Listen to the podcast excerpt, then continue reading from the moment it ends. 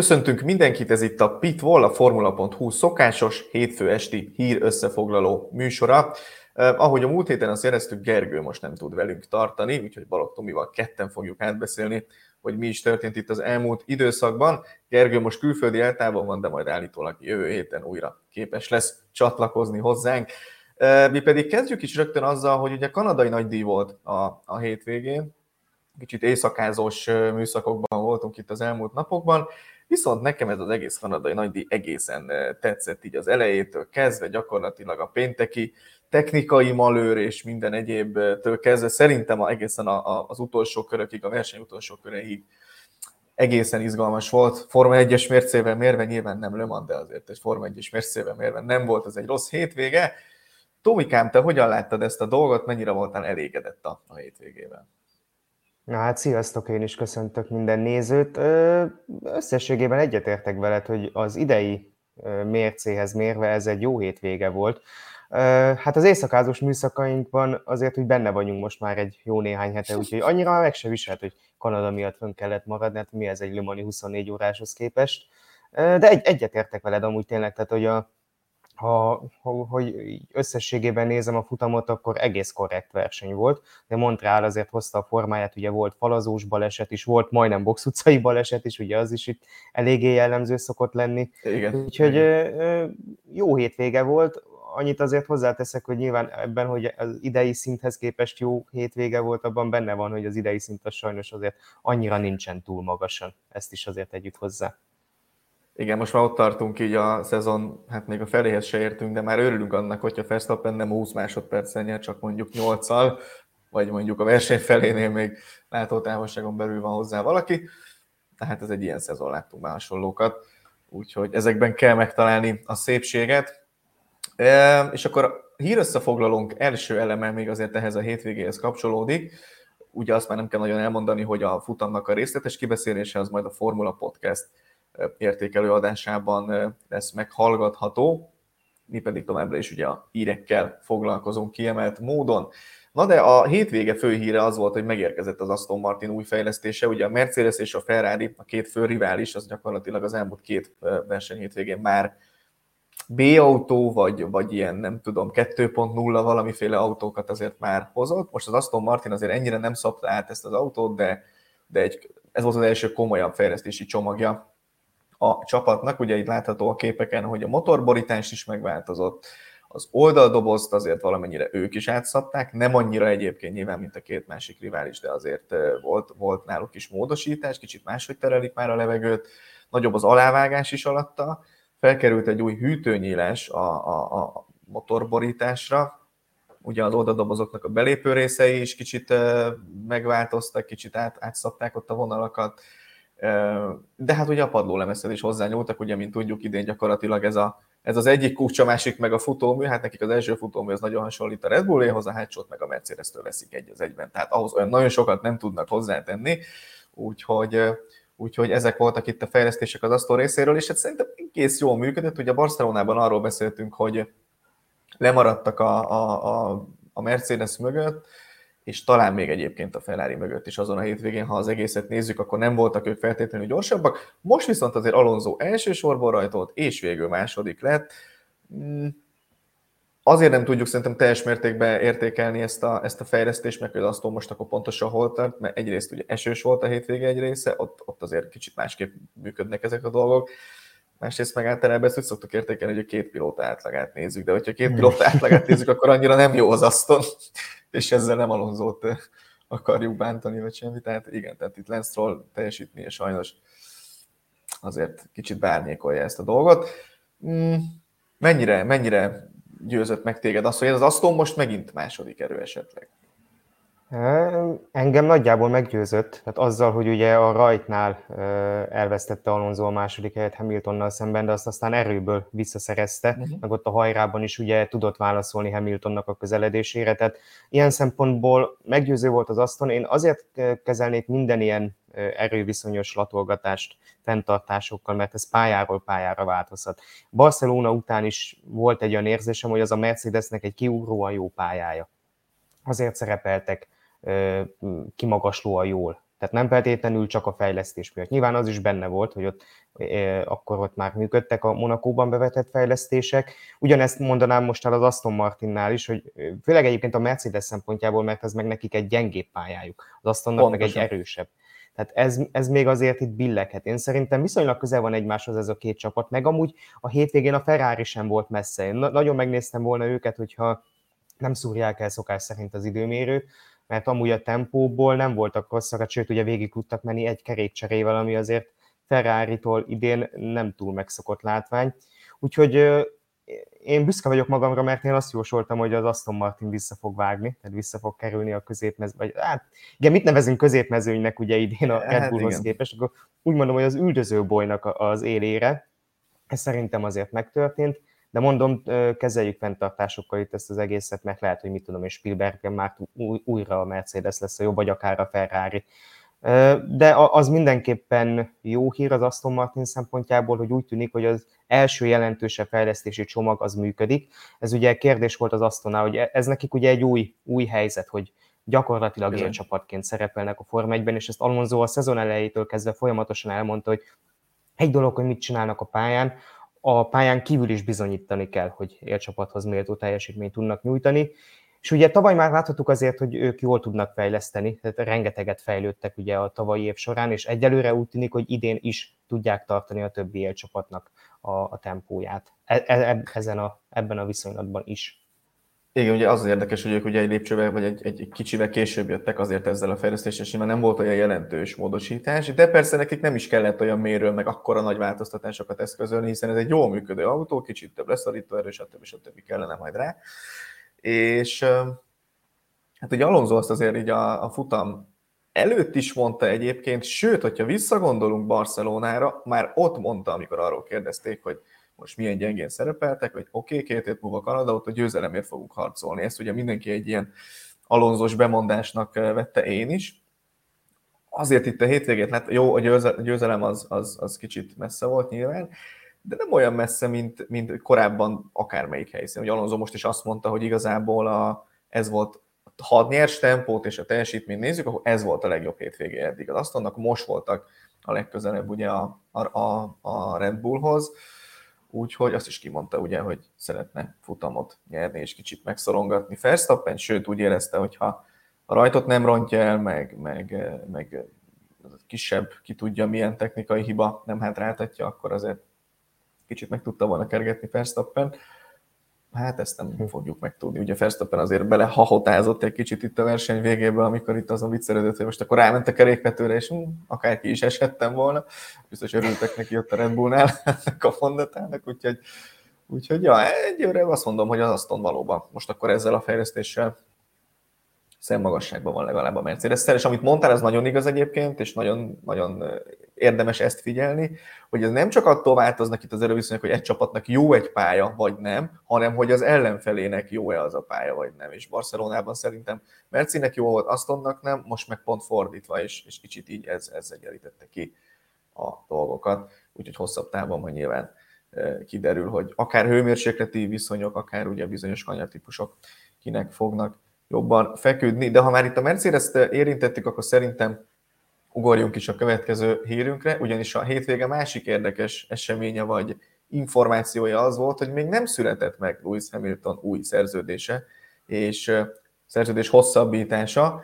Ugye már Barcelonában tette arra utalást Hamilton, hogy még akár azon a héten, ott a futam utáni napokban ez megtörténhet, ő tárgyalni fog wolff mi is beszéltünk erről, ugye itt a, a műsorunkban, és azóta Wolf is tette arra utalás, hogy Kanadáig talán ez megtörténhet, nem történt meg, viszont a sajtóértesülések szerint ugye, ahogy ezt mi is beszéltük egyébként, tehát ebben szerintem nagyot nem tudunk már tévedni, hogy nem az a kérdés, hogy mennyi az összeg, meg micsoda, hanem konkrétan a hossza és annak az esetleges kitételei tulajdonképpen, hogy most akkor plusz egy év, vagy akkor annak milyen feltételei vannak. Állítólag van egy 2 plusz egy éves, meg egy 5 éves verzió, ezt a kettőről lehetett eddig olvasni, hallani Hát az öt év az kicsit talán azért így, így merésznek vagy bátornak hangzik. Az nem tudom, lehet, hogy egy 2 plusz 1 plusz 1 plusz 1 lesz tulajdonképpen, de valami ilyesmit tudok elképzelni. Azt én is meredeknek érzem, és nem is csak amiatt, mert azért Hamilton már nem fiatal, tehát azért közeledik a 40. Hmm. életévéhez, hanem úgy alapból sem túl gyakori a Forma 1-ben, hogy 5 évre hosszabbítgatnak versenyzőkkel. Ugye emlékszünk, amikor a Lökler hosszabbított 5 évet a Ferrari-val, hogyha jól emlékszem, ilyen 2020 környékén, Az is azért ilyen nagy szenzáció volt, hogy annyira hosszan aláír bárki is. És oké, egy hétszeres világbajnokról beszélünk, de tényleg már a karrierje vége felé jár. Én ezt az öt évet, ezt, ezt túlzásnak érzem, és ö, nem tudom, tehát a, a, az, hogy itt még, ez mennyi? Jól számolkoz, 2028-ig még itt legyen, tehát gyakorlatilag addig, amíg Verstappennek is érvényes szerződése van, ez nekem meredek, szerintem ilyen kettő vagy kettő plusz egy év lehet a reális.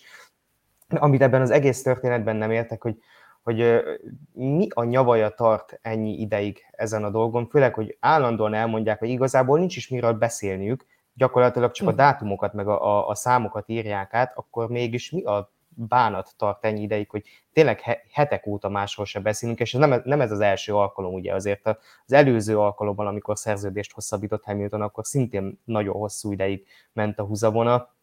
Nem tudom, tehát a, az még lehet persze, hogy a sajtó csinálja ezt, ezt mindig hozzá kell tenni, hogy nem maguktól szoktak ezzel előállni. Tehát a, a sajtó az, amelyik minden egyes hétvégének, minden egyes napján gyakorlatilag rákérdez Hamiltonnál és Wolfnál is, hogy hol tartanak a, a tárgyalások. De én, én ezt tényleg nem értem, hogy miért megy ez a húzavona, vagy ha meg már megtörtént a megállapodás, én ezt sem tartom egyébként kizártnak, hogy valójában már megállapodtak, akkor, akkor meg miért nem jelentik be. Szerintem teljesen nyilvánvaló, hogy Hamilton maradni fog, és tényleg az, az, az a kérdés igazából, hogy hány évig.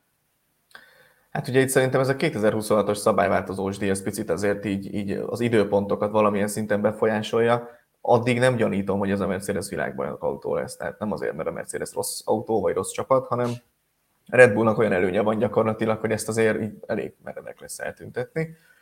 És valószínűleg Hamilton ugye 26 után is szeretne maradni, és akkor ennek a feltételeiről vagy valamiről mehet itt még azért némi alkotodás. Azért azt tegyük hozzá, hogy Hamiltonnak a, hogy mondjam, a pályán kívüli tevékenységei az üzletei, meg az ottani hatása, vagy nem tudom ezt jobban megfogalmazni különböző dolgokban, akár a divatban, akár zenében, akár filmekben, stb. Ez igazából azért csak addig működnek ilyen szinten, meg addig van ekkora erejük, amíg ő Forma 1-es pilóta. Tehát erről szerintem beszéltünk már korábban is többször, hogy Hamiltonnak kell gyakorlatilag az, hogy ő Forma 1-es pilóta legyen.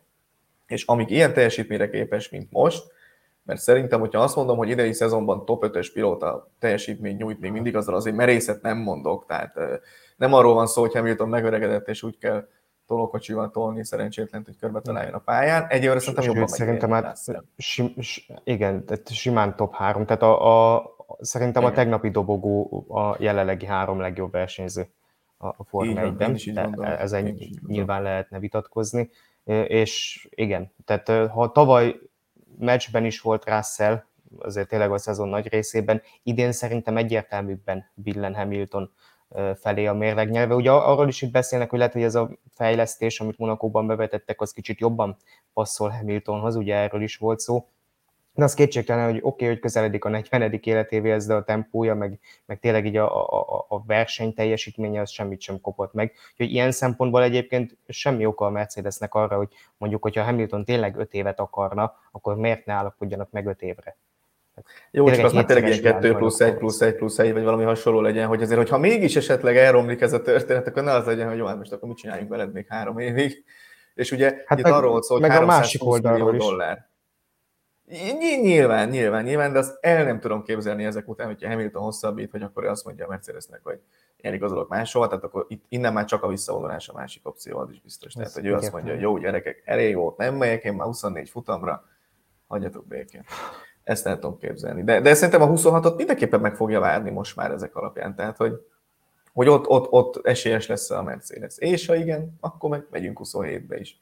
Tehát, hogy azt én mondtam, hogy ja, el tudom képzelni az öt évet, csak ez, csak ez hirtelen most egy ilyen hosszabbításnak ebben az életkorban, ebben a helyzetben picit talán meredek. De hát ugye ez még nem hivatalos, csak egy sajtóinfo.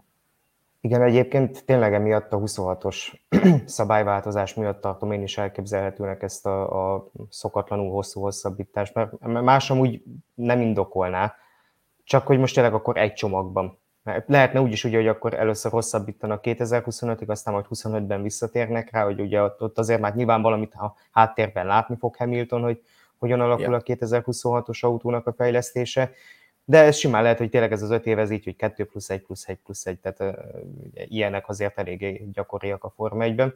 Hát meglátjuk majd, uh, csak most már tényleg az a kérdés, hogy mikor jelentik be. Simán lehet egyébként, hogy a brit nagy díjat várják ezzel, ugye szerintem két évvel ezelőtt is valamikor a körül jelentették be a hosszabbítást, hogyha jól tévedek.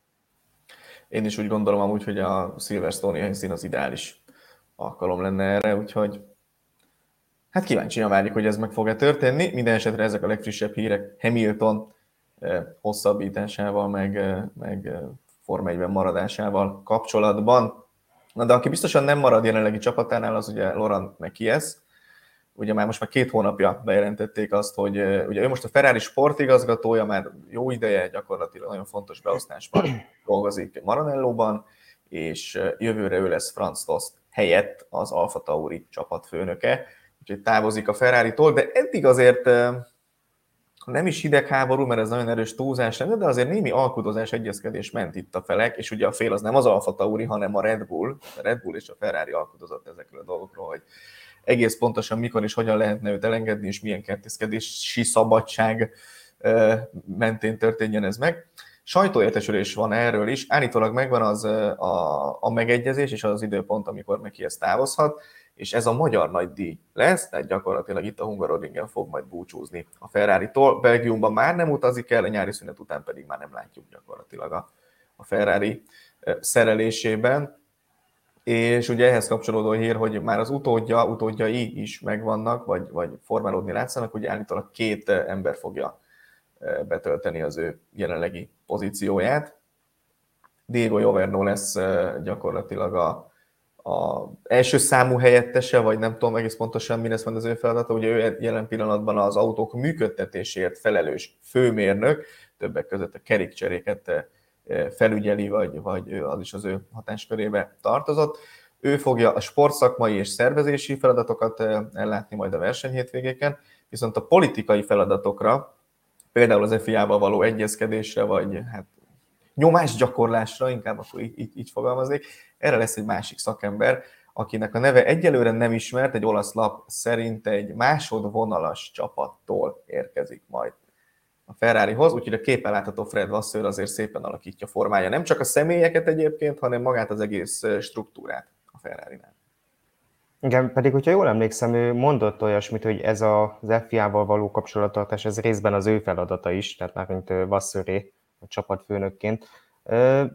Hát itt igazából tényleg az lesz a kérdés, hogy hogyan pótolja a Ferrari Mekiesznek a, a személyét, mert az egyértelmű, hogy akkor ő lesz majd az Alfa Taurinál a, a Tosznak a, a helyettese. Az tényleg még mindig belegondolni is furcsa, hogy Franz Toszt ugye a második leghosszabb ideje regnáló csapatfőnök, hogy egy, egy gyakorlatilag kis középcsapatnál ilyen sokáig ki lehetett húzni az nekem furcsa egyébként, hogy a magyar nagydíj, tehát akkor a belgát már miért nem? Tehát sokkal logikusabb lenne, hogyha a nyári szünetben búcsúzna, vagy lehet, hogy úgy tudják még ők is, hogy a magyar nagydíj a nyári szünet előtti utolsó futam, ugye ez megszokott szokott lenni.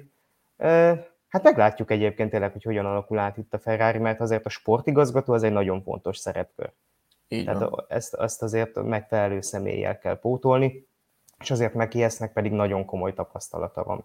Úgyhogy őt, őt nehéz lesz helyettesíteni, de tény, hogy a Ferrari-nak minél hamarabb egyébként a helyére kell tennie a kirakós elemeket, mert ugye azért vannak ott problémák bőséggel, úgyhogy minél hamarabb neki tudnak állni itt az építkezésnek, az annál jobb. Hát ugye tényleg ott az van, hogy minden sokkal könnyebb lenne szerintem Vassör számára, itt a személycserék és az egész struktúra átalakításával kapcsolatban, hogyha ez a nyomorult idei autó legalább jó lenne, és nem kéne azzal foglalkozni napról napra, hogy amúgy miért vagyunk negyedikek, és miért ilyen rossz ez az autó, és miért nem értjük, hogy mit csinál. Hogyha ez nem így lenne, akkor azért e, szerintem kicsit gördülékenyebben mennének ezek a, ezek a személycserék, meg, meg átalakítások a háttérben, úgyhogy nem mirigylem azért Vasszert, amiben ő belekerült idén évele, én szerintem maga se látta át ezt egész pontosan, hogy itt mi vár rá, meg mi fog történni, úgyhogy ez az év az ilyen, jövő szezonra viszont már úgy kell odállni, hogy akkor kisimítottuk a problémákat, aztán, aztán akkor lehet dolgozni. Nyilván ugye az, hogy Overno lesz a, az első számú, hát nem lesz sportigazgatói feladat igazából, de mégiscsak tulajdonképpen ő fog átvenni a, a Mekihez féle feladatok nagy részét, és hogy hát ő azért házon belülről, belülről érkezik, tehát nem külsős nagy nevű szakembert, hanem ő gyakorlatilag a saját nevelésű játékosuk, hogyha lehet így mondani, úgyhogy kíváncsian várom, hogy mennyire fog ez működni, de hát Vasszil biztos látja. És akkor menjünk tovább a következő hírünkre. A Forma 1-es költség szabályzatról van szó, ugye James Walls, a Williams csapatfőnöke beszélt erről, ugye hivatalos sztori erről sincs még, de, de ugye ő azt mondta, hogy információi szerint a következő hetekben változni fog a költségsapkára vonatkozó szabályzat, és abból a szempontból fog változni, hogy szerinte, meg egyébként sok más csapatfőnök és csapat érdekelt szerint is, az ilyen infrastruktúrális beruházásokat, azokat ki kell venni a költségsapka alól, mert ez nagyon-nagyon megköti azt, hogy, hogy, hogy a csapatok hogyan fejleszthetnek, mit fejleszthetnek, egyáltalán mit csinálhatnak, és, és azzal lenne még inkább egyenlőbb a, a, a, a, az egész rendszer, hogyha ezt engednék, hogy jó, akkor mindenki csinálja meg az új gyárát, csinálja meg az új beruházásait, építse meg az új szimulátort, stb. stb. Na és akkor onnantól egyenlő pénzügyi feltételek mellett lehet fejleszteni. Úgyhogy állítólag ez következik itt a, a egy-két héten belül akár. Mindig bajban szoktam lenni ezzel a, a költséglimittel. Hogy egyrészt ugye az azért van, hogy kiegyenlítse a mezőnynek az erőviszonyait, ugye mindenki egyforma büdzsével gazdálkodhasson. Ez tényleg papíron azt jelenti, hogy tehát anyagi szempontból már nem lesz különbség a csapatok között, tehát elvileg ilyen tekintetben egyelők a feltételek. Viszont az is látszik most már így a második, harmadik évében itt a költségsapkának, hogy az erőviszonyokat be is tudja fagyasztani, mert ugye nem tudnak olyan tempóban fejleszteni az üldözők, hogy utolérjék az aktuális éllovast, aki ugye most a Red Bull. Úgyhogy ilyen szempontból én abszolút egyetértek a Williams csapatfőnökével, és szerintem nem véletlen, hogy ő az, aki előhozakodott vele. Ugye ő nyilatkozott egy olyat is a napokban, hogy bizonyos infrastruktúrája a Williamsnek, tehát 20, 20 éve kiment a, nem a forgalomból, de érted, tehát, hogy autó. A divatból. A, a divatból, igen. Úgyhogy nem véletlen, hogy éppen a Williamsnél pedzegetik ezt, hogy infrastruktúrálisan lehessen fejleszteni, és egyetértek egyébként ezzel tényleg. Tehát az, az, szerintem az Aston Martinnál is nagyon kulcsfontosságú az, hogy jön majd most már tényleg rövidesen ugye az új gyár, McLarennél is az új szélcsatorna.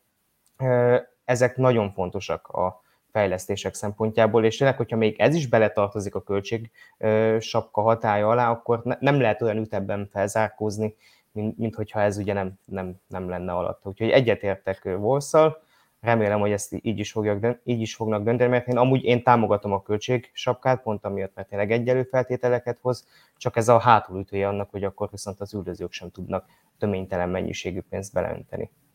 Hát igen, és ugye most még fontosabbak ezek a dolgok, mert költségsapka miatt nagyon meg kell gondolnod, hogy mit fejlesztesz, hogy fejlesztesz, mikor fejlesztesz.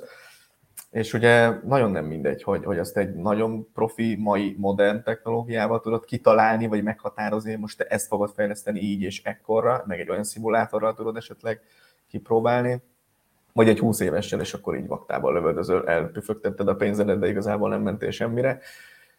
Azt azért tegyük hozzá, hogy nyilván a Williamsnél, amilyen anyagi feltételek vannak, ott egy új szimulátor vagy egy új dolgnak a megépítése, az ugyanúgy nagyon komoly befektetés lesz. Tehát ez nem úgy kell elképzelni, hogy most akkor a Forma egy vissza nem térintendő támogatással segíti ezeket a csapatokat, hogy mindenkinek legyenek egyforma szimulátorai, csak az, hogy hát, hogyha akartok, meg tudtok, akkor csinálhattok, és akkor az, az, az nem számít bele ebbe a dologba. De Igen, ugye itt nagyon fontos, igen, hogy nagyon fontos, hogy ezek itt mind lehetőségek ezt szoktam mindig elmondani a MotoGP szabályoknál is, hogy azért nem mindegy, hogy hogyan akarjuk kiegyenlíteni a mezőnyt, hogy szándékos belenyúlással, vagy csak a lehetőséget adjuk meg a felzárkózásra, ez nagyon nem mindegy, és ilyen szempontból ez az utóbbi kategória lenne, és éppen ezért üdvözlendő döntés lenne. Igen, ugye nem beszélünk róla külön, de egy mondattal talán itt megemlíthetjük, ugye, amit Dominikáni mondott, hogy, hogy ők nem szeretnének mesterségesen belenyúlni itt a Forma egy erőviszonyaiba, nem tudom, hogy ezzel Hála esetleg arra célzott volna, vagy a, vagy a BOP rendszerre, de, de igen, tehát itt, itt ilyen nem lesz, hogy tényleg, ahogy mondod is, az esély kiegyenlítésről beszélnek, és ezt próbálják megvalósítani, ami nagyon más, mint a mesterséges teljesítménykiegyenlítés. Igen, az egyik más az esélykiegyenlítés, meg a teljesítménykiegyenlítés. Igen. Így van, azonos feltételek mellett, aki jobb munkát végez, az nyer. Aztán, hogyha egy másodpercet csinál jobb autót, mint a többiek, akkor gratulálunk nekik, aztán, aztán ennyi. Úgyhogy, úgyhogy igen, menjünk tovább a következő hírünkre. Egy örömhír legalábbis számomra mindenképpen, hogy újra visszaül egyrészt Forma 1 autóba, másrészt pedig a Red Bullba Sebastian Vettel. Ugye szeptemberben lesz egy ilyen, egy ilyen, tehát egy ilyen bemutató show gyakorlatilag a Red Bull részéről a Nürburgringen, és, és Fettel még a 2011-es bajnok autóját fogja ott vezetni, abba ülhet majd bele, volt már egyébként üléspróbán is, és hát nagyon örülök neki, hogy újra autóba ül. Mellette ott lesz korábbi csapattársa, ugye a Red Bull jelenlegi tartalékja Daniel Ricciardo, ő majd a 2012-es autót fogja pályára vinni, és hát ehhez kapcsolódó hír, hogy egyébként Max Verstappen is szeretett volna menni, mikor ezt meghallotta, hogy lehetne menni 1 autóval a Nürburgringen, akkor így, így felelkesedett, hogy na hát akkor ez milyen jó lesz. Majd megmondta neki dr. Helmut Márko és a csapat, hogy igen, csak te azon nem fogsz indulni, mert hogy te úgy se ott lassan menni, úgyis szeretnék rekordot dönteni, azt meg nem akarjuk neked megengedni, hogy itt szezon közben ilyeneket csinálj, úgyhogy ezért marad Fettel és Ricardo.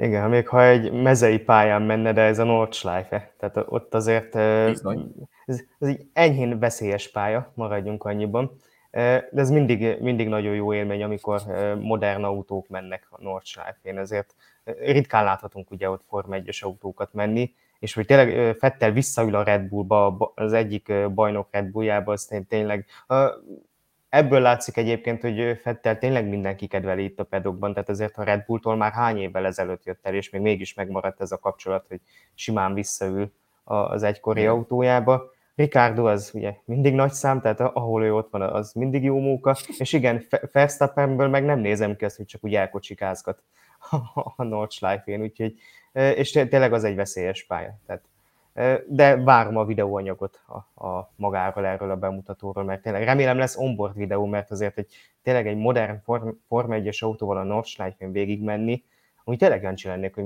milyen köridőre lennének ott képesek, hogyha végig mehetnének rendesen.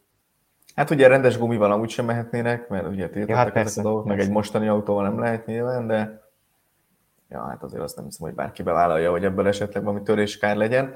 Mindenesetre én Fettel nyilatkozatára leszek majd kíváncsi, és abban is biztos vagyok, hogy lesz arról majd kérdés felé, hogy és akkor a Red Bullos Forma 1-es visszatérés esetleg. Biztos. Szeretnél-e ilyet? Úgyhogy, úgyhogy ja, és, és ugye, és ugye az is fontos, hogy itt ugye ilyen szintetikus üzemanyaggal fognak menni, hogyha jól tévedek, tehát itt is ugye úgy, mint a Goodwoodi Fesztiválon is fogja ugye Fettel vezetni Menszelnek az autóját is, még a 92-es mhm. Williams-t, és ugye Fettel ezt mindig elmondja, hogy neki ez fontos, hogy egyrészt megtartsa ezeket a, tehát a, a Forma 1-nek megmaradjon ez az öröksége, hogy ilyen klasszikus autókat lehessen vezetni, viszont a környezettudatosság is összekapcsolódjon ezzel. Úgyhogy Fettel egyébként önazonos ilyen szempontból, tehát az sosem, sosem játszotta ezt a, a hipokratát, azt hiszem ez a jó szó rá, hogy, hogy csak beszél a környezettudatosságról, de amúgy meg a, a Forma 1-ben versenyez, hanem igenis tényleg a környezettudatosságot is hirdeti. Így van, úgyhogy kíváncsian várjuk Fettel, mire lesz majd képes, és hogy milyen anyagok jelennek meg erről az eseményről, ami tehát majd szeptemberben lesz.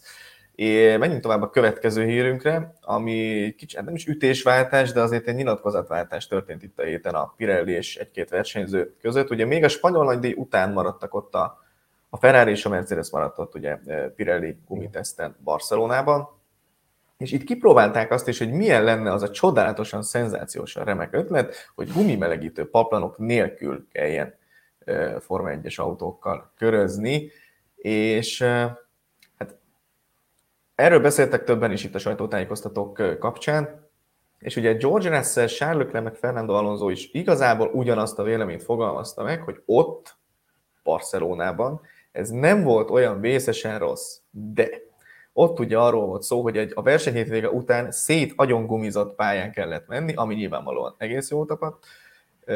Meleg volt, meleg volt az aszfalt, és az az aszfalt, meg az a pálya amúgy is gumigyilkos, emiatt gumimelegítő is tulajdonképpen, tehát viszonylag könnyen fel lehet melegíteni a gumikat. Ugye Russell azt mondta, hogy ötödik kanyar környékén már egész vállalható volt az a történet. De nagyon-nagyon nehéz ugyanilyen pályát, ugyanilyen helyzetet produkálni, bárhol máshol gyakorlatilag a versenynapvárban. Nagyon kevés olyan helyszín van, ahol ezek a feltételek teljesülnek. Most képzeljük el, hogy egy felszáradó pályán mondjuk Kanadában, vagy akárhol, ahol 20 fok van, Japánban egy eső után, tök mindegy, gumimelegítés nélkül kijönnek. És ugye Alonso tette fel azt a kérdést, amit itt már mi is feltettünk, amikor erről beszéltünk korábban, egy korábbi műsorunkban, hogy egyébként ez nem jó, ezt nem, hagyjuk, de hogy egyébként meg miért lenne erre szükség, és ez milyen problémát oldana meg a jelenlegi Forma 1-ben, hogy ez mire válasz ez az esetleges szabályváltoztatás vagy ötlet, mert hogy semmire tulajdonképpen. Igen, abszolút Alonzóval értek egyet ebben, meg veled is, hogyan itt elmondtad Alonzónak a, a nyilatkozatát, meg az álláspontját. Itt mondta tényleg, hát például csak gondoljunk bele Monakóba, hogy ott mondjuk van egy száradópályás Monakó, hűvösben, és Monakóban alapból nem lehet megmelegíteni rendesen a, a gumikat, mert ugye nincsen tempó, és gondoljuk el, hogy erre kiküldik mondjuk a kemény gumi a versenyzőket, ez gyakorlatilag nem lehet meg, tehát az, az végig jéghideg marad, nyilván túlzok, de, de értitek, hogy mire nem, gondolok. Ez így, ez így, ez így, ez így, igen. És ugye érkezett egy reakció a Pirelli-től erre, Russellnek a nyilatkozatára. Ugye Russell azt mondta konkrétan, hogy nincsen olyan állapotban ez a, ez a melegítő paplan nélküli abroncs, hogy ezzel versenyezni lehessen. A Pirelli részéről elmondták, hogy de, szerintük van, egész egyszerűen csak a versenyzőknek alkalmazkodniuk kell a stílusukkal. Azzal, hogy hogyan közelítik meg a kivezetőket, meg főleg annak ott az első szektorát.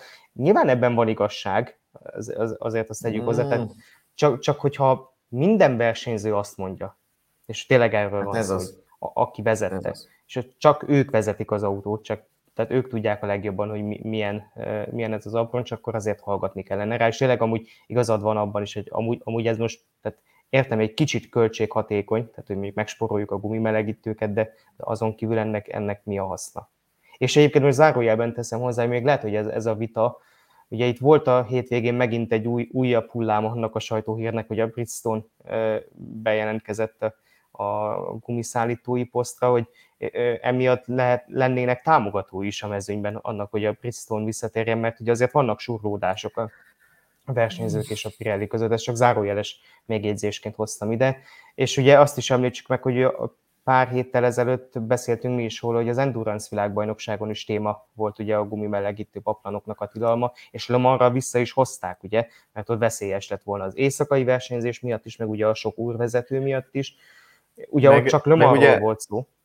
De ugye ott is volt már ebből baleset konkrétan, ugye előtte Spában, szintén, amiről most beszéltünk, hogy felszáradó pályán már szigumik kellenek, de amúgy hideg van, de amúgy az aszfalt még nedves, nem lehet megmelegíteni egyszerűen, nem lehet megmelegíteni gumikat, mert ezek nem olyan gumik. És ugye ott nyilván ott más gumik vannak, de, de hogy ebből konkrétan balesetek voltak, és ennek hatására döntöttek úgy, hogy akkor arra ezt hagyjuk.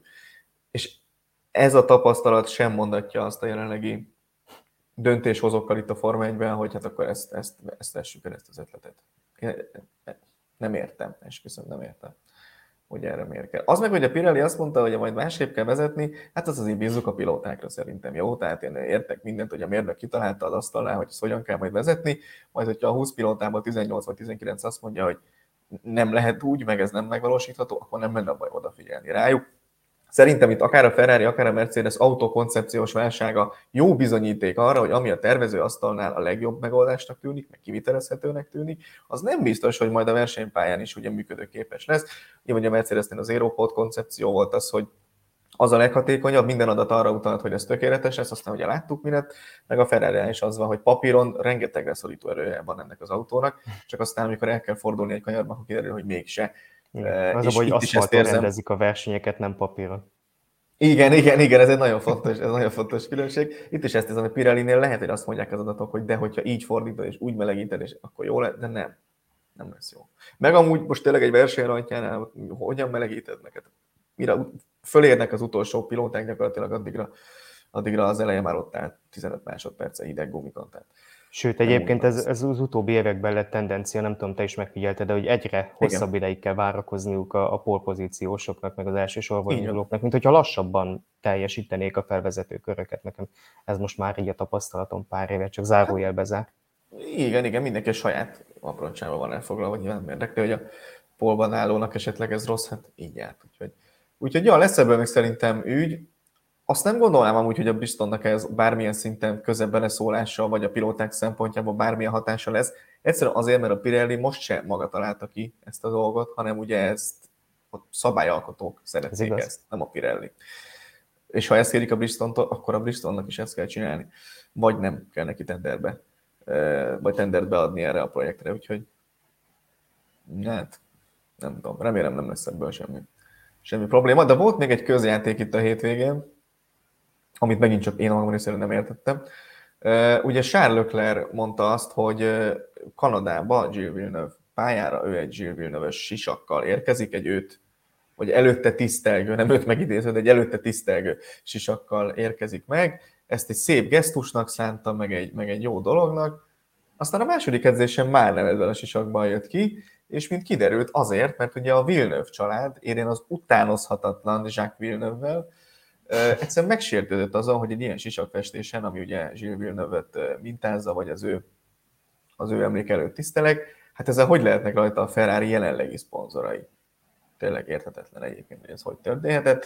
És hogy erről nem szólt nekik Lökler, a Villeneuve családnak, hogy ő egy Gilles Villeneuve sisakkal fog megjelenni.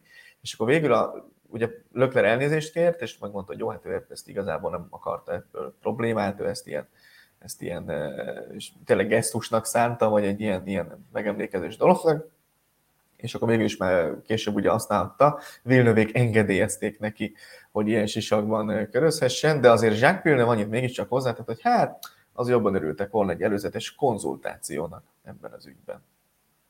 Az szép. Igen, meglepő azért, hogy tényleg, hogyha tisztelgünk valaki előtt, hogy ebből egyáltalán balhé tud lenni. Némileg azért, némileg egyébként nyilván érthető a dolog, hogy most mit tudom, ez az Estrella Galicia logó, az mit keres a, a Gilles Villeneuve féle sisak dizájnon, de a, a, ugye Jacques Villeneuve ugye most a hétvége vége felé kiadott egy közleményt is, hogy ők ezt nem akarták, hogy ebből ekkora ügy legyen.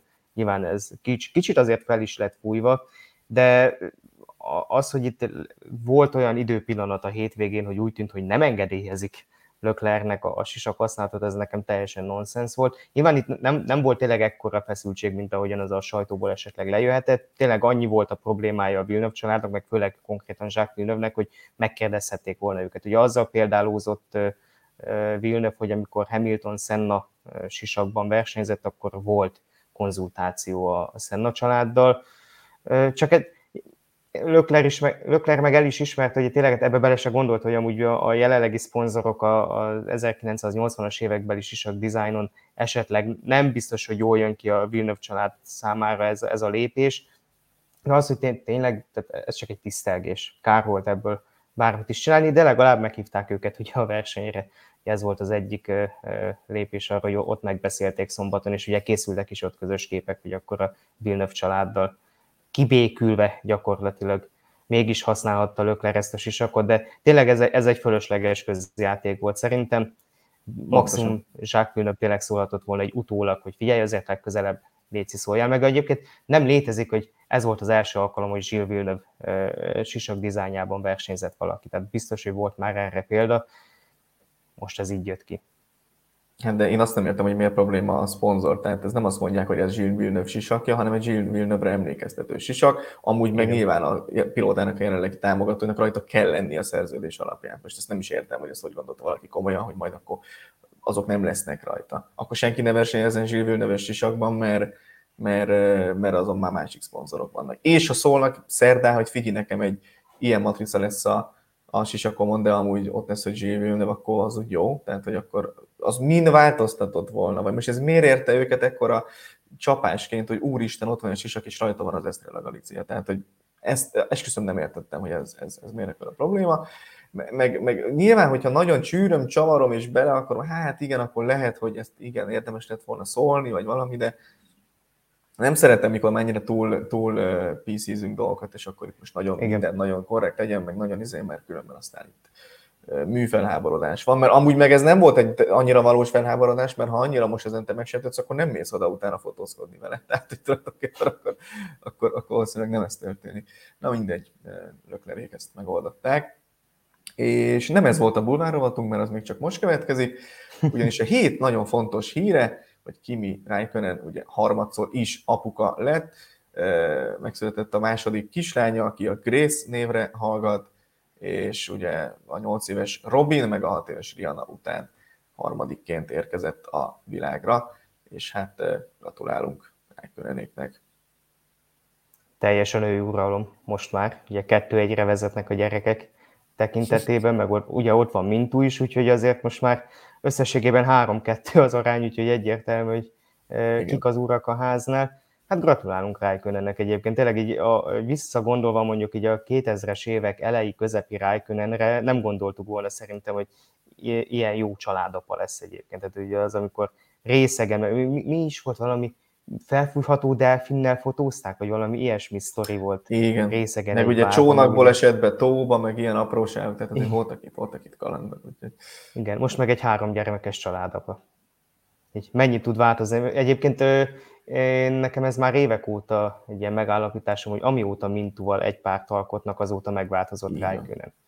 Ilyen jó hatással tudott lenni rá. Úgyhogy gratulálunk még egyszer neki. Robint meg ugye lassan majd láthatjuk a különböző versenyszériákban is. Igen, most csak egy Jordan pólót látok rajta, az se rossz mondjuk, úgyhogy okés. Uh, és akkor folytassuk még a Forma ilyen kívüli hírekkel, és sajnos itt egy gyászhírrel kell kezdenünk ezt a, ezt a szegmensét a műsorunknak, ugyanis a héten sajnos elhunyt uh, Svoboda Bence, ugye tízszeres magyar bajnok motocross versenyző, és ugye még múlt vasárnap szenvedett balesetet egy csehországi futamon, ugye ő magyar bajnokik mellett azért több más országban is versenyzett, és egy Csehországban elesett, és a mögötte érkező gyakorlatilag elgázolta. Már hétfőn lehetett tudni, hogy itt egy nagyon nagy a baj, és aztán végül szerdáig küzdöttek az életért, de nem sikerült sajnos megmenteni. Úgyhogy szakág is, meg az egész magyar automotorsport közeg az, az abszolút megrendült, ugyan egy fiatal emberről van szó, úgyhogy hát tragikus tényleg, hogy ilyen, ilyennel kell megint foglalkozni, úgyhogy Isten nyugasztalja Bencét.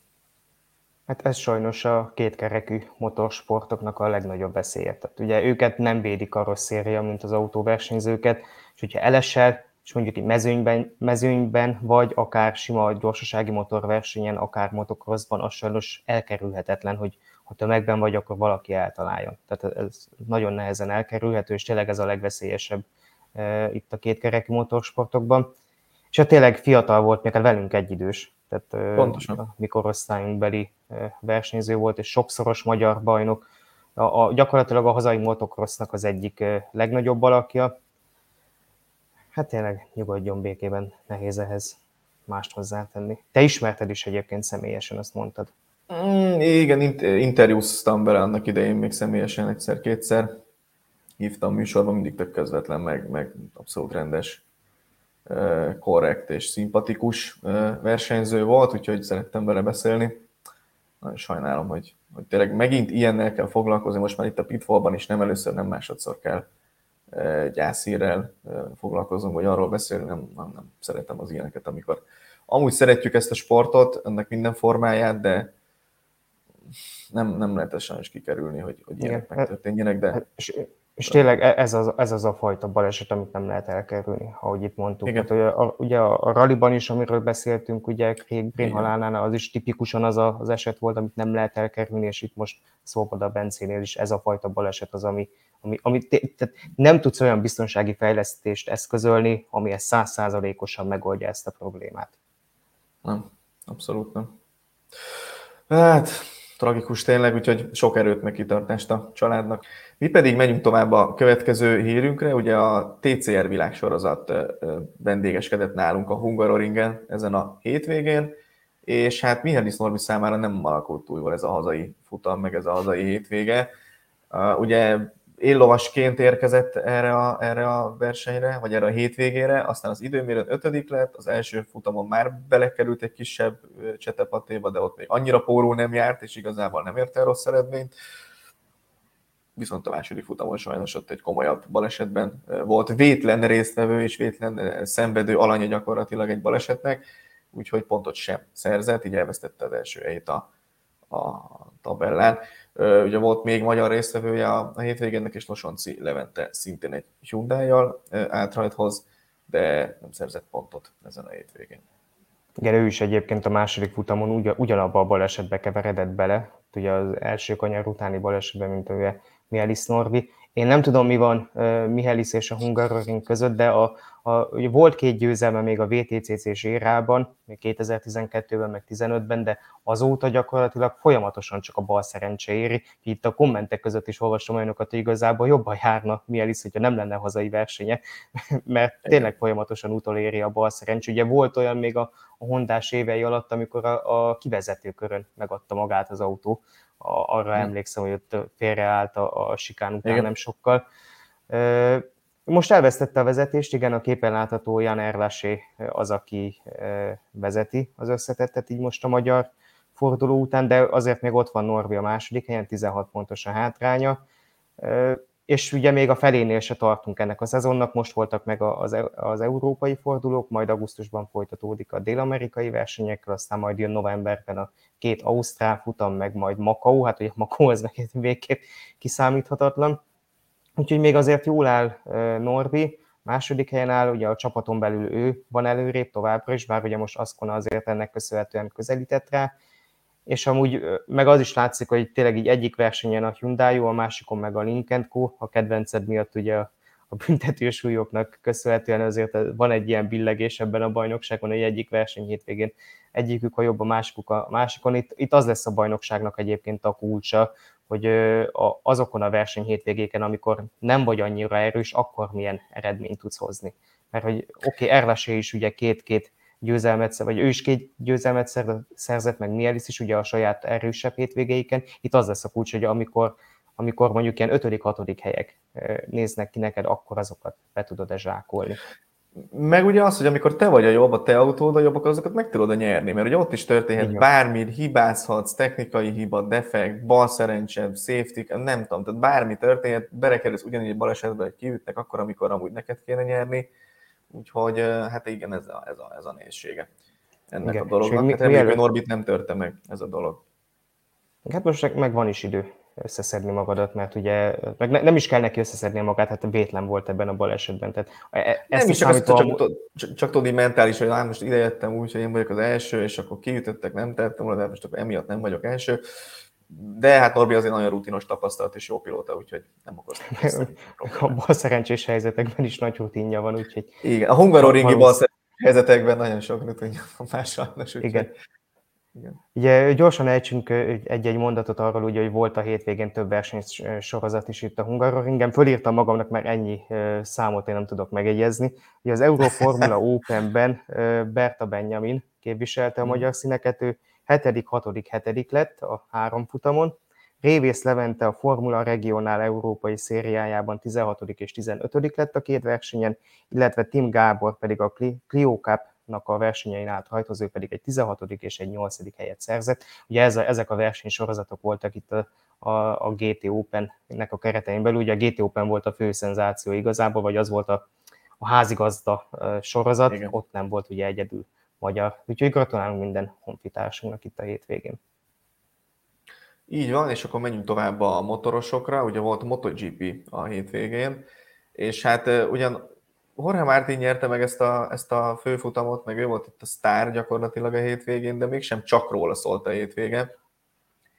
Hát ugye viccelődtünk itt egymással egyébként a csetablakban, hogy akkor lesz-e olyan hétvége, amikor Mark Marquez nem fog elesni csúnyán, és ugye az volt a megfejtés, hogy amelyiken nem indul, ott erre egész jó esély van, a többi nem valószínű. Na de hát azért ötször esett el a hétvége során. Tehát, hogy tulajdonképpen ez, ez tényleg katasztrófa volt.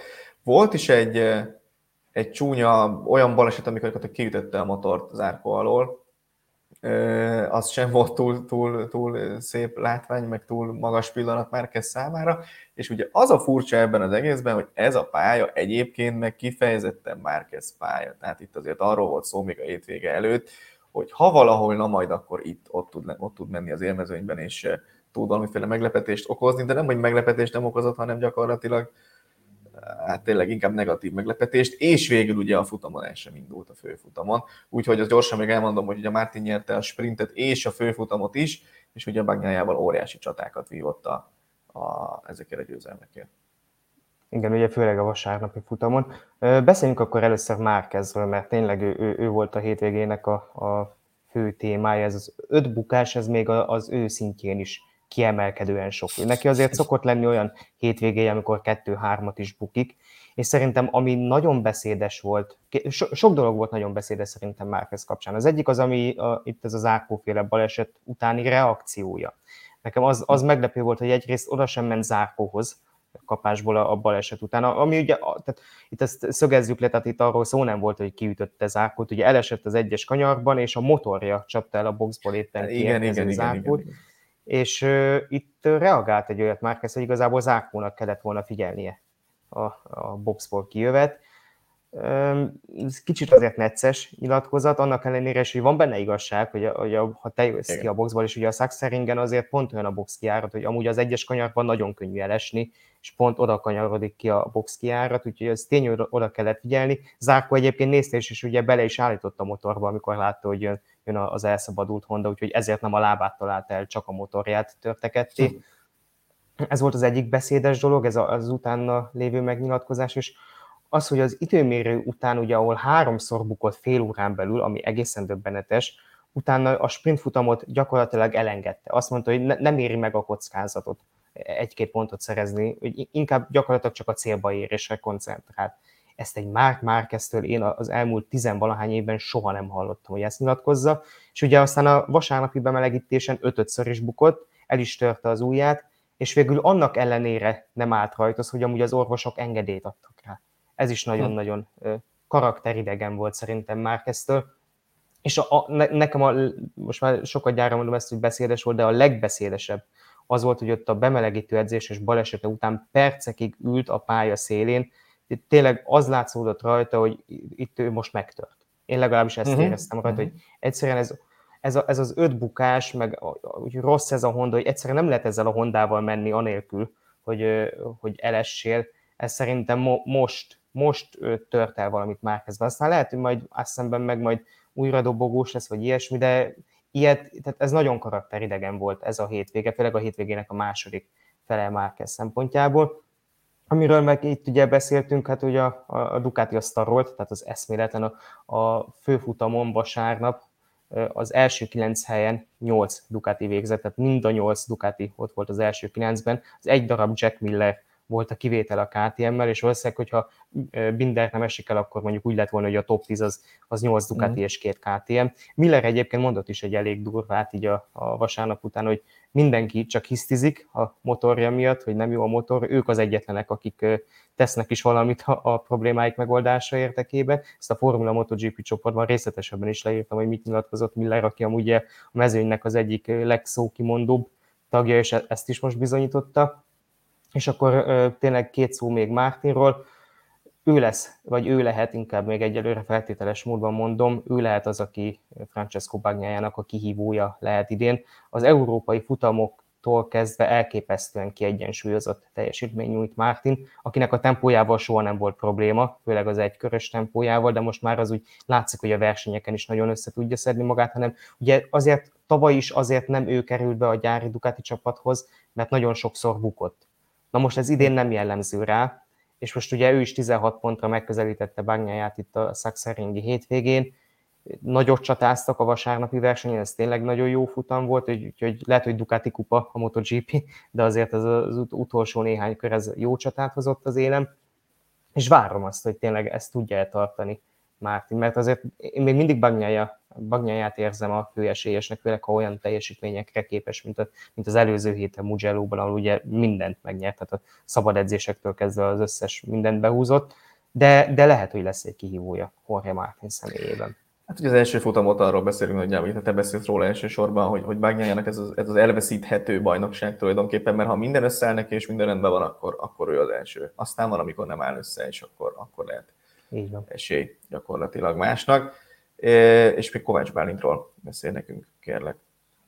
Így van, ugye volt a hétvégén egy másik motorverseny is, egy picivel hosszabb verseny, mint mondjuk egy MotoGP sprint futam. Ugye a Spy 24 órást rendezték a hétvégén, ami a, a, a motoros endurance világbajnokság volt, világbajnokságnak volt a második futama idén, és ugye ott volt Kovács Bálint a Makó Racinggel, és saját bevallása szerint karrierje legnagyobb bukását könyvelte el az éjszaka során.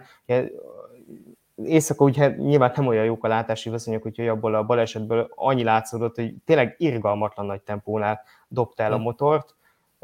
Ennek ellenére egyébként ez az egység célba ért, és még Bálint is visszaült másnap reggel meg délelőtt a motorra, 20. helyen értek célba, ami azért tényleg ilyen szempontból abszolút megsüvegelendő eredmény, meg amúgy is, tehát egy ilyen 30 plusz fős vagy csapatos mezőnyben beérni egyáltalán egy 24 órás futamon, amit, amit Spa-ban rendeznek, ugye, ami autósoknak sem egy könnyű pálya, nem hogy a motorosoknak. Úgyhogy le a kalappal Bálinték előtt, reméljük tényleg megúszta a komolyabb sérülés nélkül ezt a balesetet, és ugye egyébként pedig a Yamaha nyerte ezt a versenyt, itt legalább van sikerélményük, ha már a MotoGP-ben a top 10-be is alig tudnak bekerülni, úgyhogy itt a, itt a Yamaha nyerte ezt a versenyt.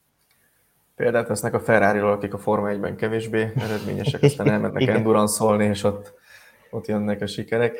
Na jó, még beszéljünk az Indikáról.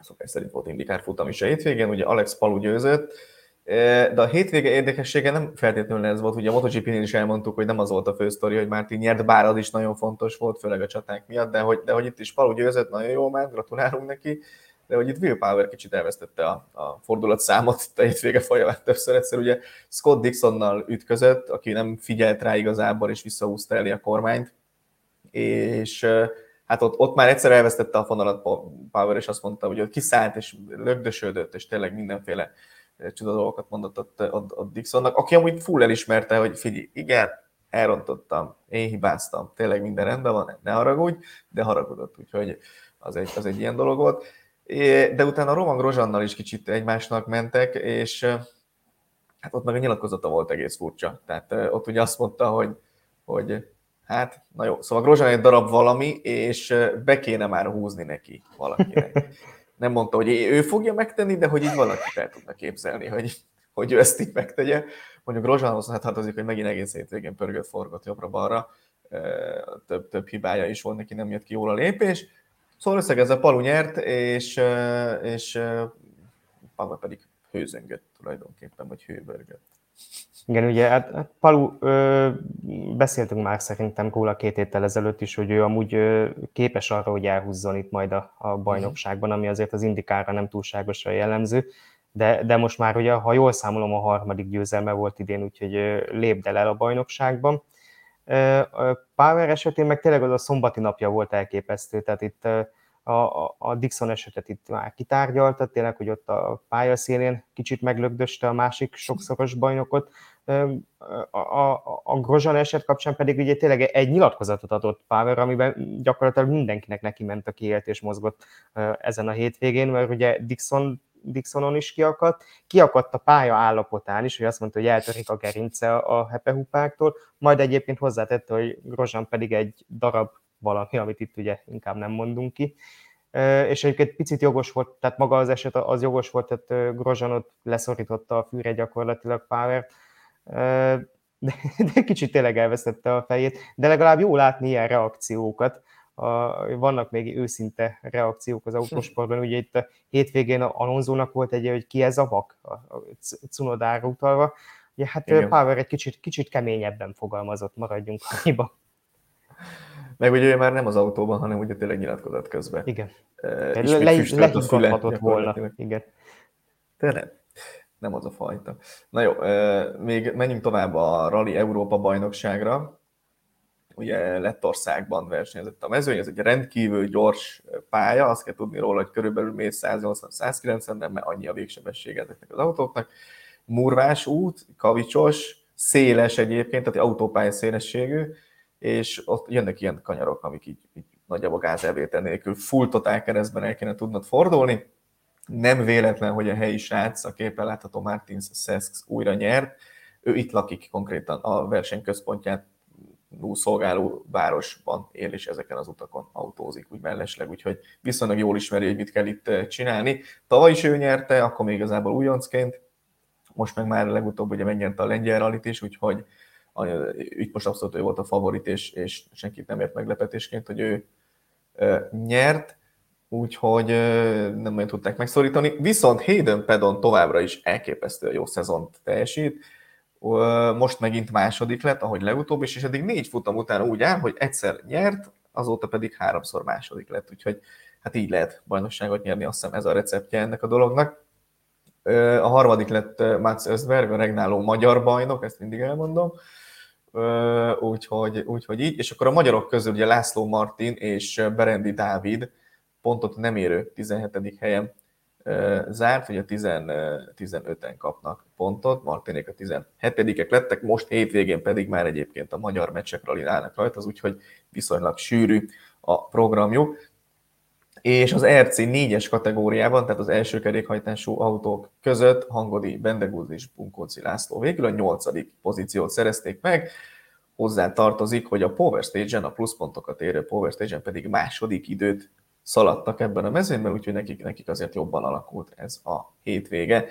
És akkor volt még Rallycross, ugye VRX meg ERX is, a pokolban, tehát ugye a Norvég Hellben volt a, a, a, a, a verseny, és ugye ez volt a világbajnokság századik versenye, ugye 2014-ben jött létre tulajdonképpen ez a széria, és igazából ugyanaz történt, amit úgy általában, általában történni szokott, tehát Johan Christopherson megint nem lehetett megnyerni, megint nyert, az összes felvonás, minden, ami létezik, azt megnyerte. Úgyhogy... Vajon ebből a igazából... hányat nyert ő? Tehát biztos, hogy a 60-70-et biztosan. Nem, kérlek szépen. Stromer Benjamin kollégánk Rallycross szakértőnk szerint ez volt a 37. győzelme a százból. Csak? úgyhogy lehet, hogy kihagyott valamit, vagy nem tudom. Tehát körülbelül. Hát ugye voltak évei, amikor a VTCR-ben, vagy, vagy a, igen, VTCR-ben szerepelt, úgyhogy ott nyilván ak- akkor abban az évben nem tudott nyerni, de amúgy ötszörös igen. bajnok, most jól tévedek? Tehát igen, az valahogy így. Nem, azt hiszem négyszeres, azt hiszem négyszeres bajnok. Még, hát, hát Na, akkor megadtam neki igen. az ideit. Na, igen. igen. Igen, ez lesz, ez lesz Christopherson sorsát. Igazából szerintem, ha az, amit mondtál, hogy mennyit nyer, szerintem az a rajthozállásaihoz képest arányaiban nagyjából azért rendben lehet, hogy annak az 50-60%-et megnyerte. Na mindegy, volt még magyar siker is viszont ugyanezen a hétvégén. Kárai Tamás az Európa bajnoki értékelésben lett harmadik, szép dobogót szerzett.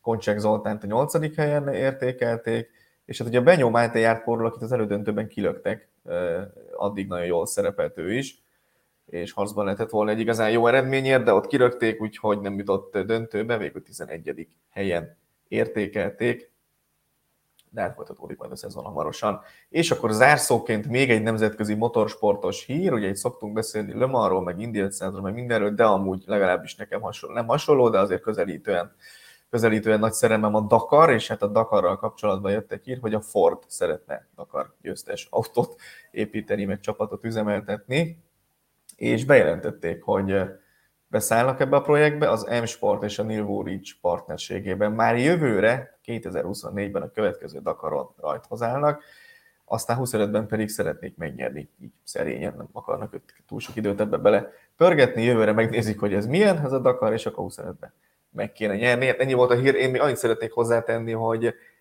nincs még szó pilóta felállásról, vagy, vagy konkrétan csapat összetételről, pedig szerintem az, az, az árulna sokat arról, hogy ez mennyire komoly projekt igazából, és mire kell itt számítani. A Forma 1-ben is ugye az Audi-val kapcsolatban azt szoktuk mindig felhozni, hogy ott látjuk benne, hogy milyen szakembereket igazoltak, meg milyen neveket keresnek meg pilótának. Arra el tudom hogy ez komoly projekt lesz. Itt, itt, itt nekem ez lenne még egy ilyen utolsó validáció, ha létezik ilyen szó, hogy, hogy, hogy, hogy milyen pilótákat igazolnak le. Ha mondjuk Nasser al oda megy és felhúzza a Fordos szerelést, akkor elhiszem, hogy az egy olyan, az egy olyan projekt lesz, ami győzelemre alkalmas. Hát igen, ugye amikor az Audi bejelentette, hogy beszáll a Dakar, tehát a Dakar mhm. programot uh-huh. indít, ugye akkor is, hogy láthattuk, hogy azért megszerezték egy Sainzot, meg egy Peter Hanselt, azért, hogy éreztük, hogy itt ez komolyan van véve, ugye magyar talanul fogalmazzak. Igen. Hát jövőre ugye megnézik a terepet, hogy szó szerint a terepet megnézik, Igen. aztán utána fejlesztenek egy teljesen új autót, és akkor 2025-től rámennek a győzelemre. Én csak annyit tudok ezt mondani, hogy minél több gyártó van egy-egy ilyen e, nívós versenyen, az annál jobb. Ugye erről beszéltünk a Forma 1 kapcsán is, az Endurance világbajnokság kapcsán is, és hát akkor most a Dakar kapcsán is elmondjuk, hogy minél több kihívója van a Toyotának, meg az elektromos Audi-nak, az annál jobb. Az érdekes egyébként ebben a Ford meg az M-Sport projektben, hogy a Ford ugye most akkor valamilyen formában beszáll a Forma 1-be 2026-tól, visszatér, vagy be, tehát olyan, olyan befektetéseket eszközöl, hogy az, az jó legyen. de igazából ott se lesz az, hogy na ez a Ford F1 team, és akkor ez a mi csapatunk, hanem ott is ugye valakivel partnerségre lép. Ugyanúgy az M-Sporttal dolgoznak ugye a VRC-ben, de ott is az a probléma, hogy pont, hogy nincs igazi gyári átter ennek az M-Sportnak, és a Ford a nevét adja hozzá, meg valamiféle támogatást, de nem arról van szó, hogy ez a konkrét Ford gyárnak a csapata, hanem az az M-Sport csapata Ford támogatással, és akkor ennek, ezek mellé nem, hogy az egyiket vagy másikat felpörgetnék, hanem még akkor egy ilyen projektet eh, bevállalnak. Persze szintén az M-Sporttal, de hát az M-Sportnak is van elég baja amúgy, meg arra is projektekkel, úgyhogy nekik se biztos, hogy eh, száz százalékban ez lesz majd az első, úgyhogy azért tegyük az egy Dakart nyerni nem lehet úgy, hogy odállunk félig, tehát ott, ott, ott, azt nagyon komolyan kell gondolni, hogy te Dakart nyersz, ezt nem lehet úgy, hogy jó, hát elindulunk, aztán majd, majd valami lesz.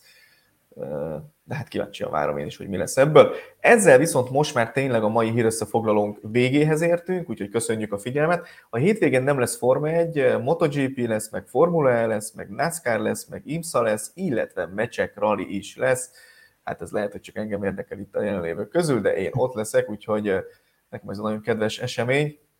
Úgyhogy hát találkozzunk ott, vagy tartsatok velünk jövő hétfőn este majd a következő Pitfallban. Addig még hallgassátok meg a Formula Podcast futamértékelőjét, olvasgassátok a formula.hu-t, és a napokban, ha minden igaz, akkor nyomdába kerül az Autosport és Formula magazin legfrissebb lapszáma, úgyhogy azért igyekszünk titeket kiszolgálni, amennyire lehet, meg amennyire erőnkből és időnkből telik. Úgyhogy eh, Pitfall legközelebbi jövő hétfőn, terveink szerint már Gergővel kiegészülve, eh, tartsatok velünk majd akkor is. Sziasztok! Hello, sziasztok!